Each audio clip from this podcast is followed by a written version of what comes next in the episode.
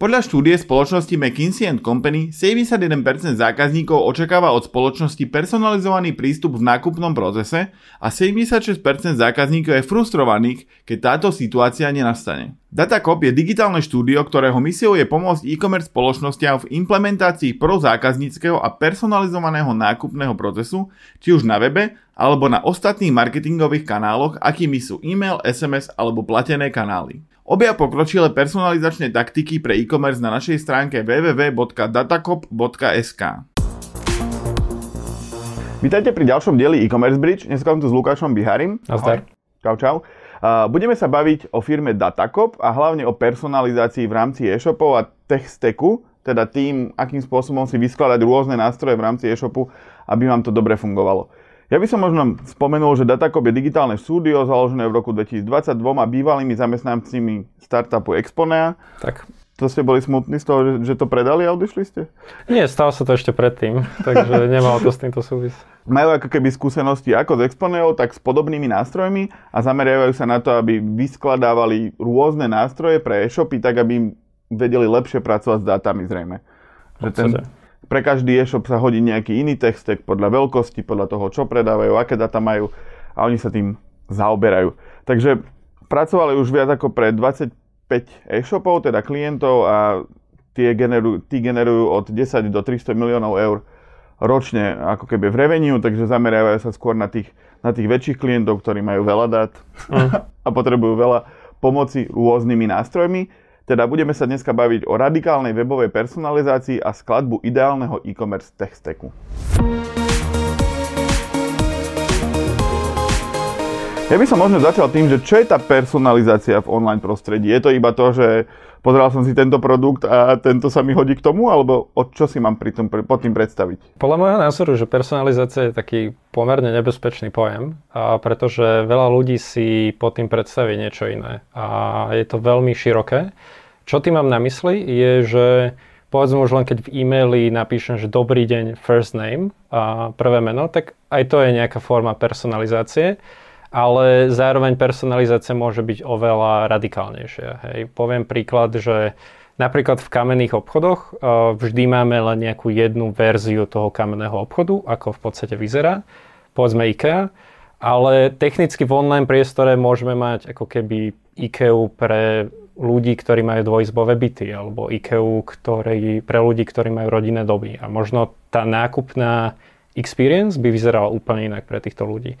Takže ja by som vám povedal, že je to určite škála, e, personalizácia a nie je to také, že personalizujem áno, nie, ale skôr, že v akej miere personalizujem, ktoré kanály, aký typ komunikácie a tak ďalej. Čiže ako keby ten zhluk dát a to množstvo dát, ktoré dneska v princípe tí veľkí predajcovia majú, umožňujú robiť také ako keby subprojekty, že pre každý, pre rôzne cieľové skupiny v princípe ten istý e-shop môže znamenať niečo technicky úplne iné? Technicky, že e-shop môže, dnes je technologicky možné, že ten e-shop vyzerá úplne inak pre teba ako pre mňa. Podľa toho, podľa nejakého nášho minulého nákupného správania, alebo ak som poskytol nejaké informácie o svojich preferenciách a podobne. A neplatí to len pre e-shop samotný, ale môžeme sa baviť aj o e-mailovej komunikácii alebo o platenom retargetingu, a web push notifikácie a podobne. Takže to, to je vlastne ten omni-channel, že sa bavíme o viacerých kanáloch, nie len o nejakom jednom konkrétnom. Mm. Ako v princípe aj napríklad ten, tie recommendation boxy, to je taký, Áno, to je taký, taký je, jedna z častí personalizácie. Mm-hmm. Teraz je veľká téma umelá inteligencia, všetko mm. je umelé alebo inteligentné, alebo umelo inteligentné. Myslíš si, že ako keby tie neurónové siete a proste všetko pomôže tej personalizácii? Lebo ako keby, keď je tam obrovské množstvo dát, tak ich treba nejakým spôsobom interpretovať uh-huh. a už to tie recommendation boxy už nie sú len o tom, že štatisticky vychádza, že tento produkt, tento produkt. A myslíš si, že ako keby ten pokrok v týchto neurónových sieťach umelej inteligencii, machine learningu pomôže aj ten personalizácii, ale nejakým skokovým spôsobom? Mm, zaujímavá otázka. Ja si myslím, že niekedy sa to možno až preceňuje a poviem, čo tým myslím. Napríklad človek, ktorý sa vracia na web, tak možno netreba vymýšľať nejaký super AI recommendation model, ale možno je efektívne zobraziť, že posledné videné produkty.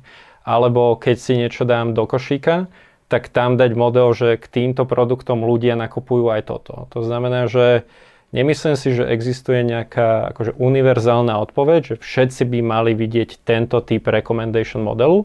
Znova závisí na tom, že komu by som mal čo zobraziť, v akom čase. Takže mm, som trošku skeptický voči tomuto, že, že myslím si, že niekedy sú tie riešenia oveľa jednoduchšie, ako sa, ako sa môžu zdať.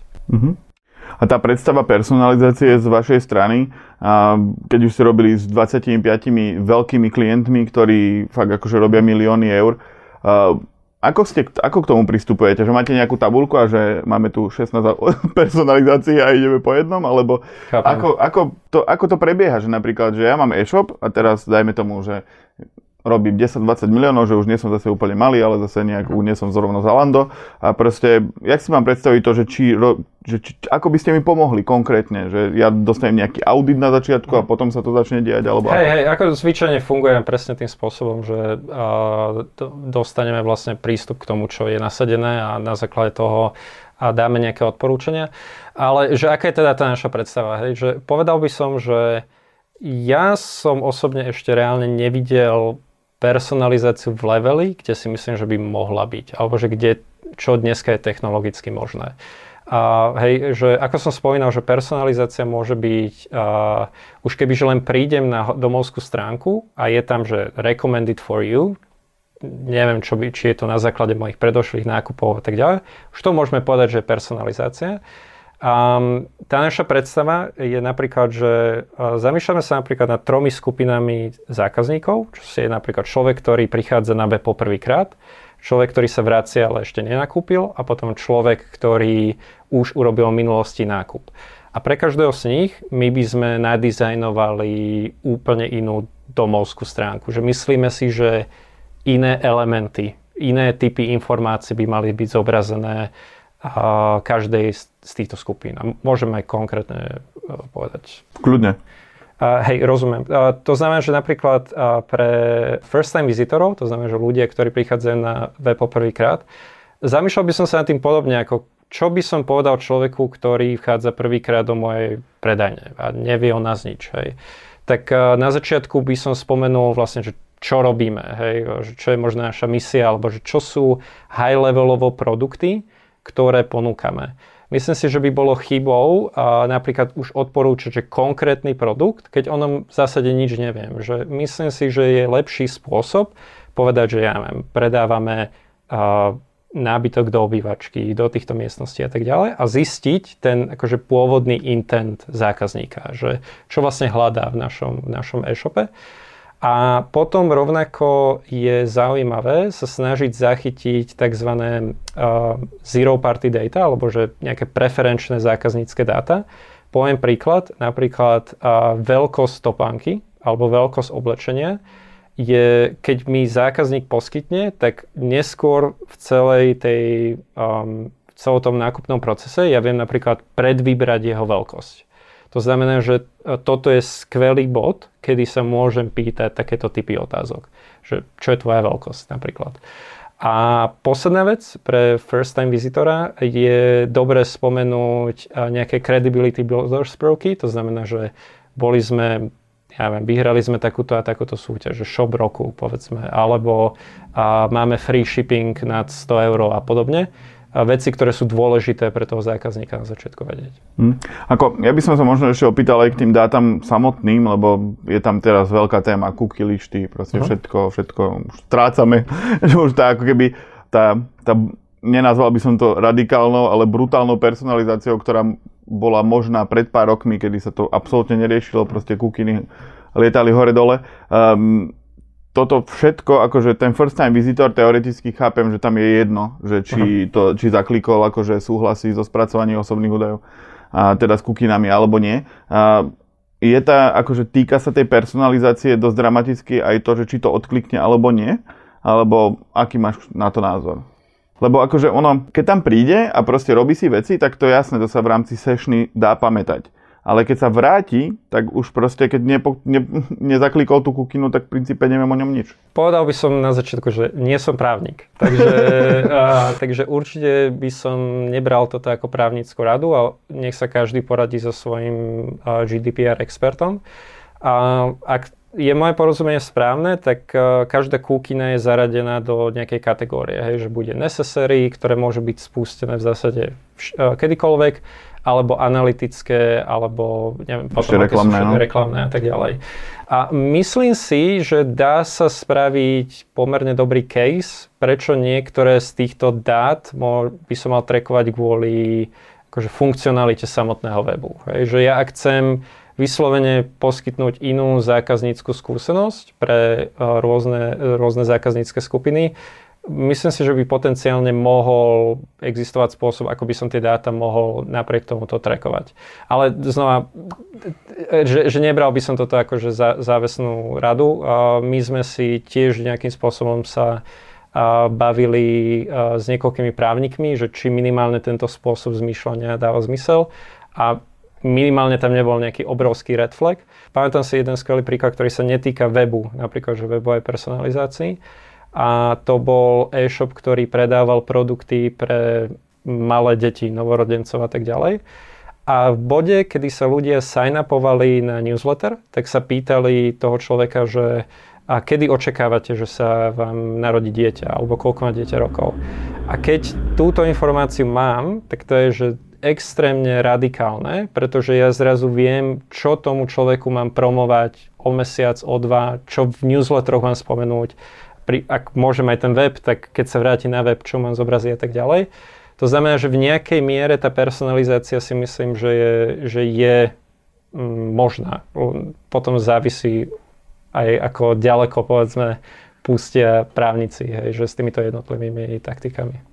Čiže v princípe si chcel povedať, že zaradíme tie kukiny do funkčných cookies a budeme s nimi robiť a, akože, že ne, nepovedal by som, že, že všetko tam zaraďme a bez akýchkoľvek obmedzení, že určite by sa nemalo jednať o PII dáta, to znamená, že že viem na základe tých dát určiť konkrétneho človeka, že mali by byť anonymizované a tak ďalej. A, ale, ale myslím si, že niektoré z tých use caseov, uh, že dá sa spraviť pomerne dobrá argumentácia, že uh, musím tieto dáta trackovať pred, kvôli funkcionalite samotnej stránky. A, takže tak. To, to je môj osobný názor. Ako pre divákov a poslucháčov, ono, tie funkčné kukiny, ktoré de facto fungujú vždy, tak musia byť naviazané na nejakú de facto nevyhnutnú funkcionalitu toho webu. Teda napríklad aj meranie návštevnosti, exaktné ako bolo s Analyticsom doteraz, potom proste vždy, a to nie je nevyhnutné pre dokončenie objednávky. Ale v princípe funkčná kukina, ktorá by robila napríklad to, že si to zapamätá, ja neviem, aj napriek tomu, že, ste nedá, že nedá návštevník súhlas, tak si zapamätá, že má veľkosť nohy 45, tak to je v rámci funkcionality webu. A už toto vám vie nejakým spôsobom do veľkej miery personalizovať to, že, že čo ten človek robí alebo čo sa mu páči. A vy takisto viete ako keby sledovať, že a zrejme to by si mi mohol ešte nejak uh-huh. približiť, lebo vo veľa e-shopoch sa často rieši, že či to je muž alebo žena. Uh-huh. A ako keby to na základe správania alebo toho, kde klikol, tak technicky si viem povedať, že, no, že asi to bude žena alebo asi to uh-huh. bude muž, aj napriek tomu, že to exaktne exaktne nezaklikne. Vo vašej praxi ste sa stretli s tým, že toto už je niečo, čo musí odsúhlasiť ten človek, alebo to vieme brať ako funkčnú súčasť? Hej, a, a, musím povedať ešte jednu vec, že, že posledné dva alebo tri roky sme hlavne robili s US klientami. To znamená, že tam aj tie regulácie sú oveľa voľnejšie ako v európskom trhu.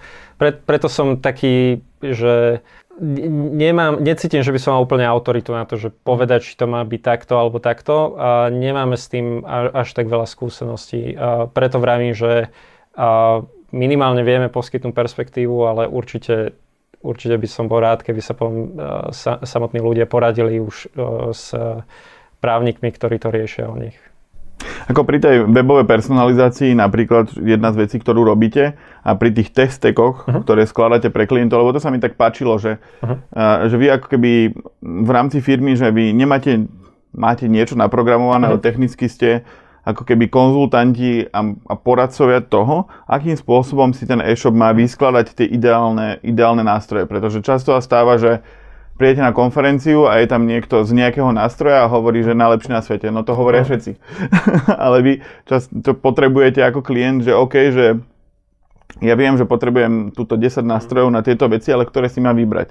A vy sa zaoberáte práve tým, teda v, v datakope sa práve tým nejakým spôsobom zaoberajú, že ovládajú 100, 200, 500 tých nástrojov a poskladajú to, čo chcete. Akože bez ohľadu na to, čo sme sa bavili teraz, že či tam je konsent, či tam nie je konsent, či súhlasil, nesúhlasil, každý ten nástroj sa dá ohnúť do nejakej miery tak, aby bol čo najviac funkčný a takisto tie rôzne nástroje potrebujú rôzne sady dát. Možno, že niektoré sú lepšie pre US trh, že potrebujú toho veľa, niektoré sú zase na Európsku úniu zamerané, kde to je trošku striktnejšie. Takže ako keby poskladať ten text, tak nejde nie len o tom, že ktorý nástroj sa vám páči alebo koľko stojí, ale o tom, že ako to dáva zmysel dokopy, ako keď si skladáte počítač, neviem, ktorý divák a posluchač si sám niekedy skladal počítač, tak tiež to je o tom, že vyberete si grafiku, vyberete si rámku, vyberete si niečo, ale tiež musíte vedieť, že ako to dať dokopy, aby to čo najlepšie fungovalo.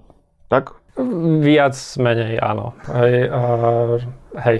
Dobre, um, aké nástroje tie e-shopy najčastejšie používajú? Bavili sme sa, že ste robili v Expone aj niektorí z svojich kolegov.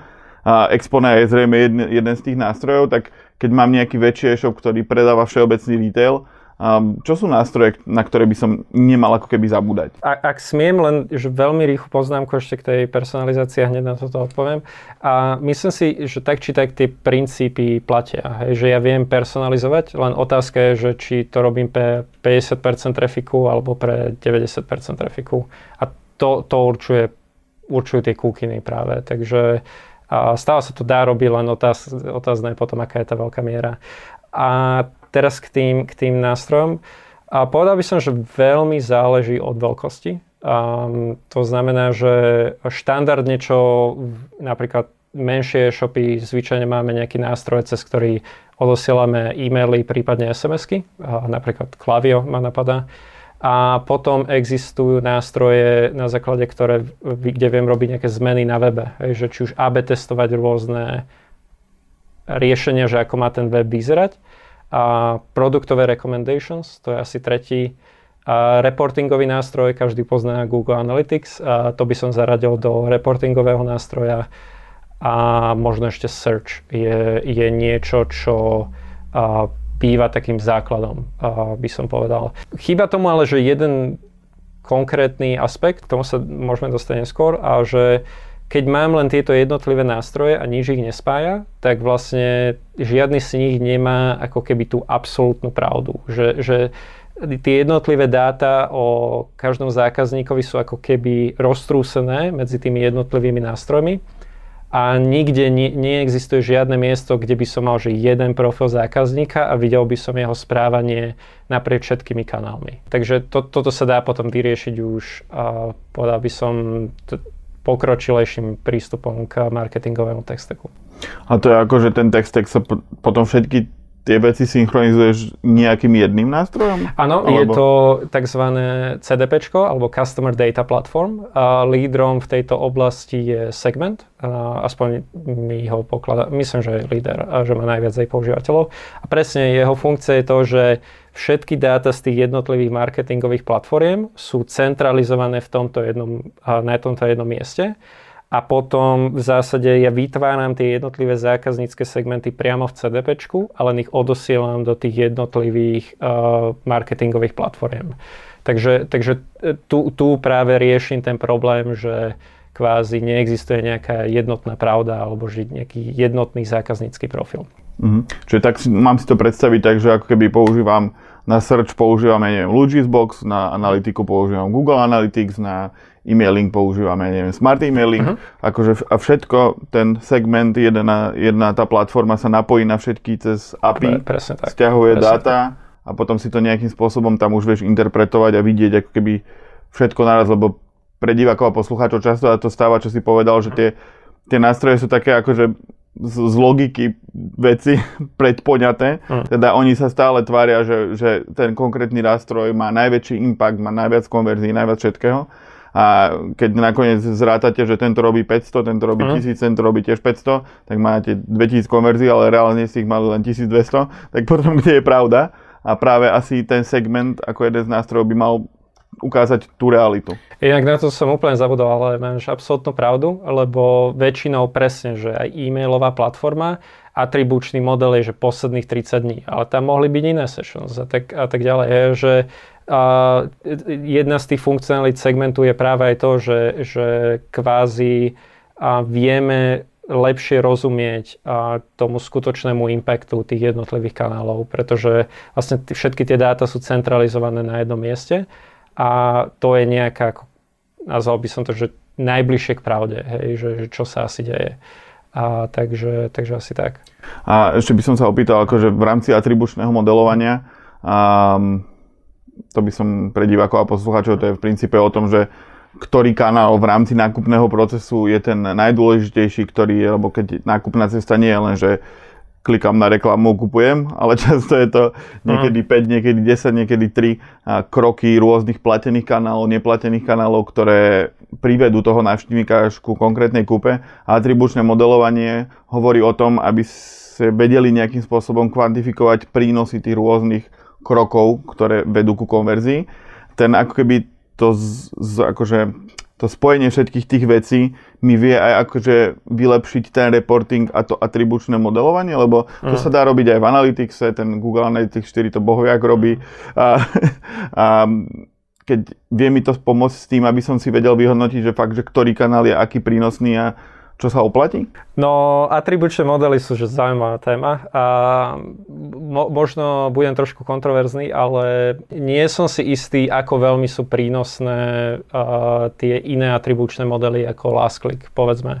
A vysvetlím dôvod je, že je veľmi ťažké v dnešnom svete uchovať tú jednotnú zákaznícku cestu. Hej? A CDPčka pomáhajú v tomto. Čo tým myslím, je, že keď prídem na web cez desktop, cez počítač a prihlasím sa, spravím nákup a tak ďalej, tak e, a potom o 3 dní prídem cez mobil a aj na mobile sa prihlásim, tak CDP má funkcionalitu, že vie spojiť tieto dve sessions do jedného profilu. A to je vlastne, ak tomu rozumiem správne, my nie sme experti v GA, ale že toto je veľká ako keby vec, ktorá prichádza aj do uh, e, GA4.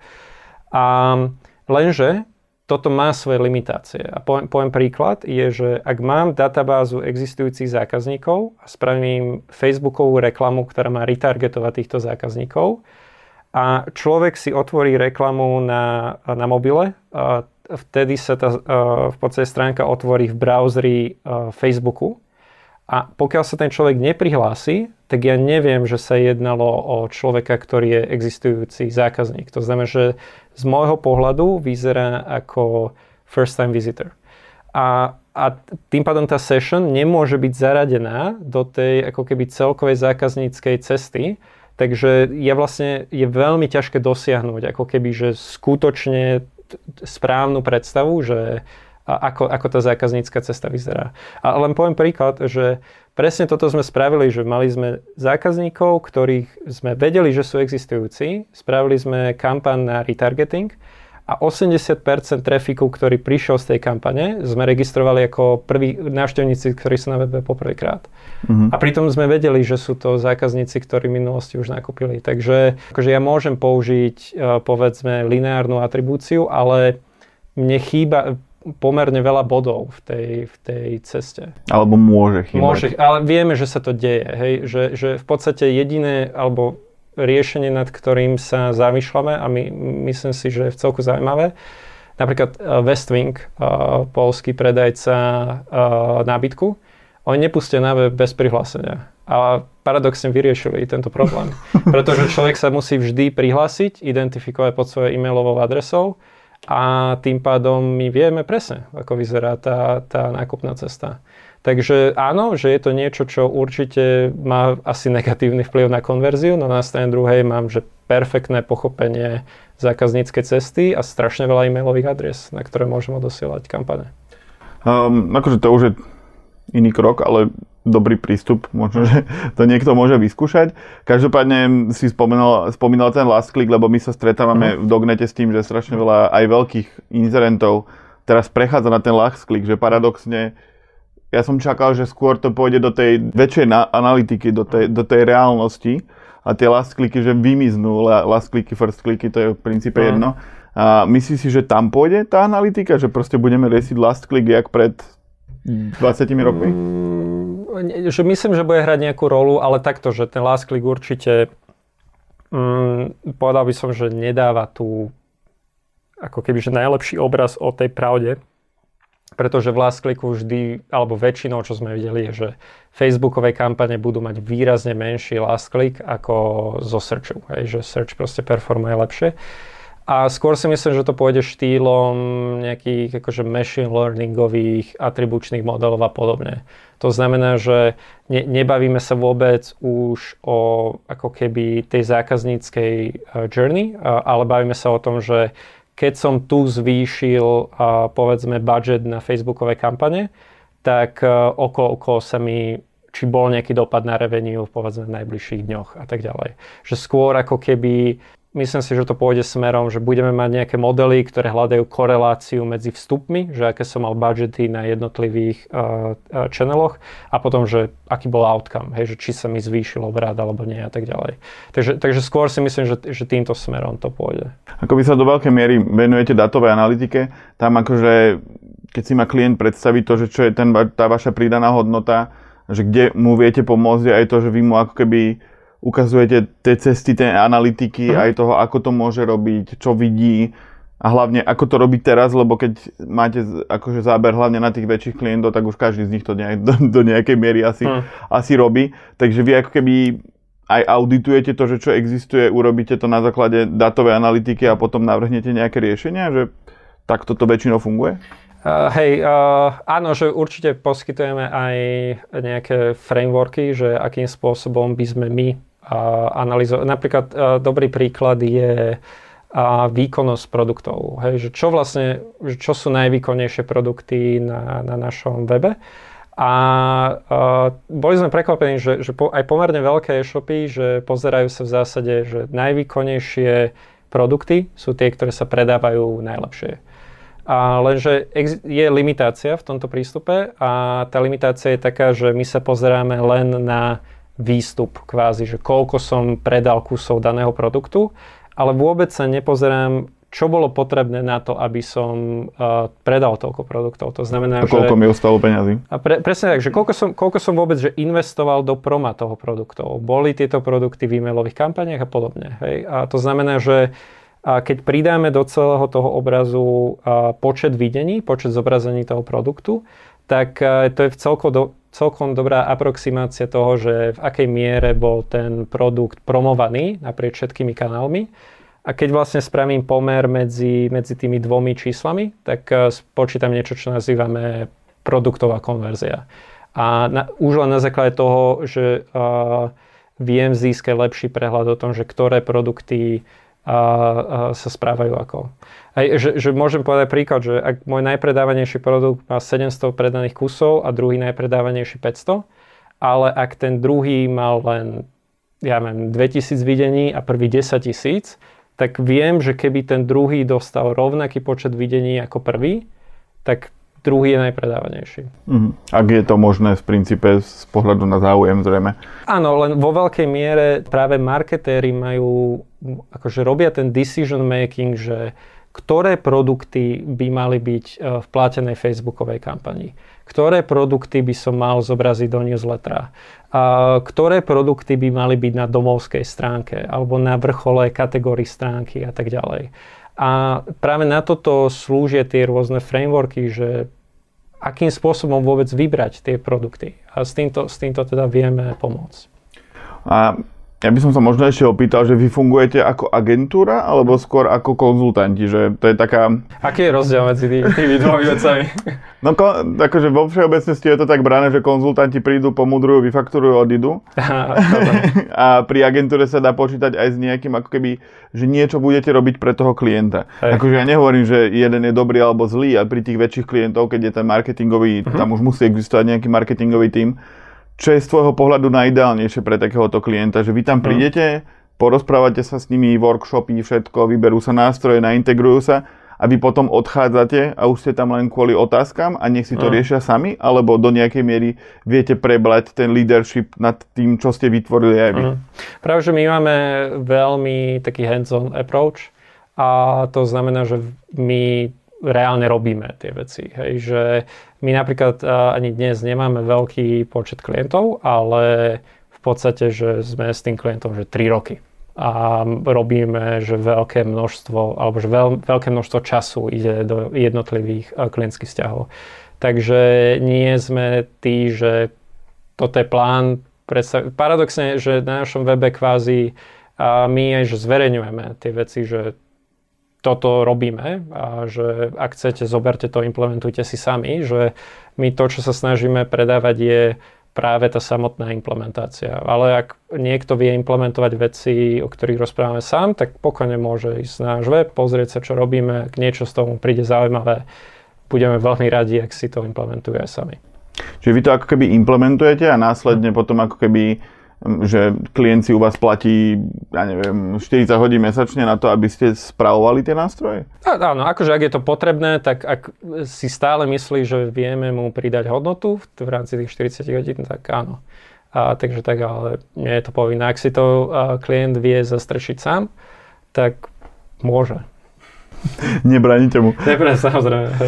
Dobre, a nakoniec by som sa ťa ešte opýtal v rámci tej personalizácie, že je niečo, čo by si tak vypichol, že ľudí, že nás, hovoril si, že riešite hlavne US klientov, ale je niečo, čo na Slovensku sa v rámci tej personalizácie nejak opomíňa a zabúda? Ako existuje akože niekoľko takých uh, rýchlych typov alebo quick wins. Možno by som spomenul dva. A jeden z takých zaujímavých use caseov, e, po anglicky to nazývame, že floating add to cart, alebo teda plávajúci košík. A čo tým myslím, je, že na produktovej stránke na mobile, či je tlačidlo pridať do košíka stále viditeľné. Od roku 2019 sme na e-commerce bridge publikovali stovky článkov, rozhovorov a podcastov. To všetko pre vás, našich čitateľov, divákov a poslucháčov. Okrem článkov a rozhovorov nájdete na webe e-commerce bridge aj pravidelný týždenný podcast update a rýchle denné novinky e-commerce Bridge Now. Preto ak chcete, aby vám nič nové z e-commerce ceny neušlo, nezabudnite sa prihlásiť na odber na sociálnych sieťach, YouTube alebo v každej dobrej podcastovej aplikácii. Na webe e-commerce Bridge nájdete aj možnosť prihlásiť sa do týždenného alebo denného e-commerce newslettera. Tešíme sa na vás a ďakujeme, že ste tu spolu s nami. Jedného klienta a, a zaznamenali sme v v podstate spustili sme AB test, to znamená, že stránka bez toho, bez týchto zmien, s touto zmenou a keď sme ich porovnali po mesiaci a keď sme dostali štatistickú signifikanciu, tak 60-percentný uplift v počte pridaných produktov do košíka a 24% v obrate. Takže... Z, akože hovorím blbosť, ale že už len to, že ten, ten ďalší krok v tom uh, konverznom funneli je stále viditeľný, že má to veľký efekt. Mm-hmm. Takže ak toto, toto to je super. nemajú poslucháči vo svojom e-shope, pomerne rýchla vec, ktorá sa dá rýchlo implementovať a videli sme, že pomerne zaujímavú hodnotu. Odporúčal by som to AB testnúť, tak či tak, uh, že, že myslím si, že to je že best practice stále. A, a druhý je uh, tlačidlo, ktoré nazývame, že Quick Add a to, to keď sme na uh, stránke um, produktovej kategórie, tak či mám možnosť pridať si ten produkt do košíka bez toho, aby som musel otvárať produktovú stránku. To znamená, že viem si pridať ten produkt do košíka priamo z uh, uh, produktovej kategórie, kde mám viac Nejaký produktov. listing. Že... Presne tak. Okay. A, a to bola taká zaujímavá vec, že, že klient spúšťal AB test úplne akože ohľadom niečoho iného a omylom vymazal túto funkcionalitu a bol tam nejaký že 6% drop v konverzii. A najprv sme nevedeli prečo a potom sme prišli na to, že omylom vymazal kvázi túto funkciu a kvázi mal to negatívny dopad a tiež na konverziu.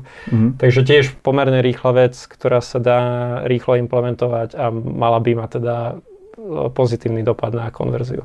Nie je to garancia, ale akože videli sme to fungovať. Tak uh, super, lebo tieto dve typy sú také veci, ktoré ma nikdy nenapadli a fakt majú nejaký, nejaký zmysel sa nad tým zamyslieť de facto každého jedného, uh, kto má e-shop z divákov a poslucháčov, či už postavený na vlastnom riešení, alebo na nejaké šablóne, alebo v princípe na hocičom prípadne, keď máte nejaký shop, tak sa zamerať na šablónu, ktorá ktorá túto funkcionalitu má. Ty si vlastne chcel ešte nejakú pozvánku povedať nakoniec, nie? Áno, rád by som všetkých ľudí, ktorí pracujú v tomto priestore, myslím, že super relevantné pre, pre poslucháčov e-commerce bridge, pozval do Bratislavy 21. oktobra na Measure. Nazýva sa to Unconference a každý, kto pracuje v tomto priestore, môže mať v zásade prednášku na akúkoľvek tému, ktorú uzná za vhodné. A hlavným cieľom je teda podstate šérovanie vedomostí medzi ľuďmi s podobnými záujmami. Takže 21. október lístky sú úplne zadarmo, len treba sledovať, že kedy, ešte nemáme presne dátumy, že kedy ich budeme zverejňovať a, ale budeme veľmi radi, ak, ak prídete. Mne ten Camp je hlavne o datovej analytike a o takých ko, kocka, kockavejších veciach. Povedal by som, že, že tri segmenty ľudí, že áno, sú to aj technickí ľudia, to znamená, že vieme ísť fakt do, že ako fungujú rôzne forecasty a tak ďalej, ale sú to aj pre analytických ľudí a to znamená, že ľudia, ktorí nie sú až tak technickí a aj marketéri, a tiež, ktorí nemusia byť nutne technickí. Takže povedal by som, že pre tieto tri skupiny ľudí. Tak uh, tých, neviem koľko percent ľudí dopozeralo a dopočúvalo až sem, a sa dozvedelo až nakoniec tie úplne najlepšie veci. Takže Lukáš, ďakujem pekne za všetky tieto podnetné informácie. Verím, že diváci a posluchači sa dozvedeli viac o webovej personalizácii, ak by ste mali záujem ako keby pomôcť tým textekom s tými všetkými nástrojmi, ktorých existuje na svete proste stovky, a, tak urč, určite kontaktujte Datakop a vidíme sa pri ďalšom rozhovore. Ďakujem. Ahojte. Ďakujem, ahojte.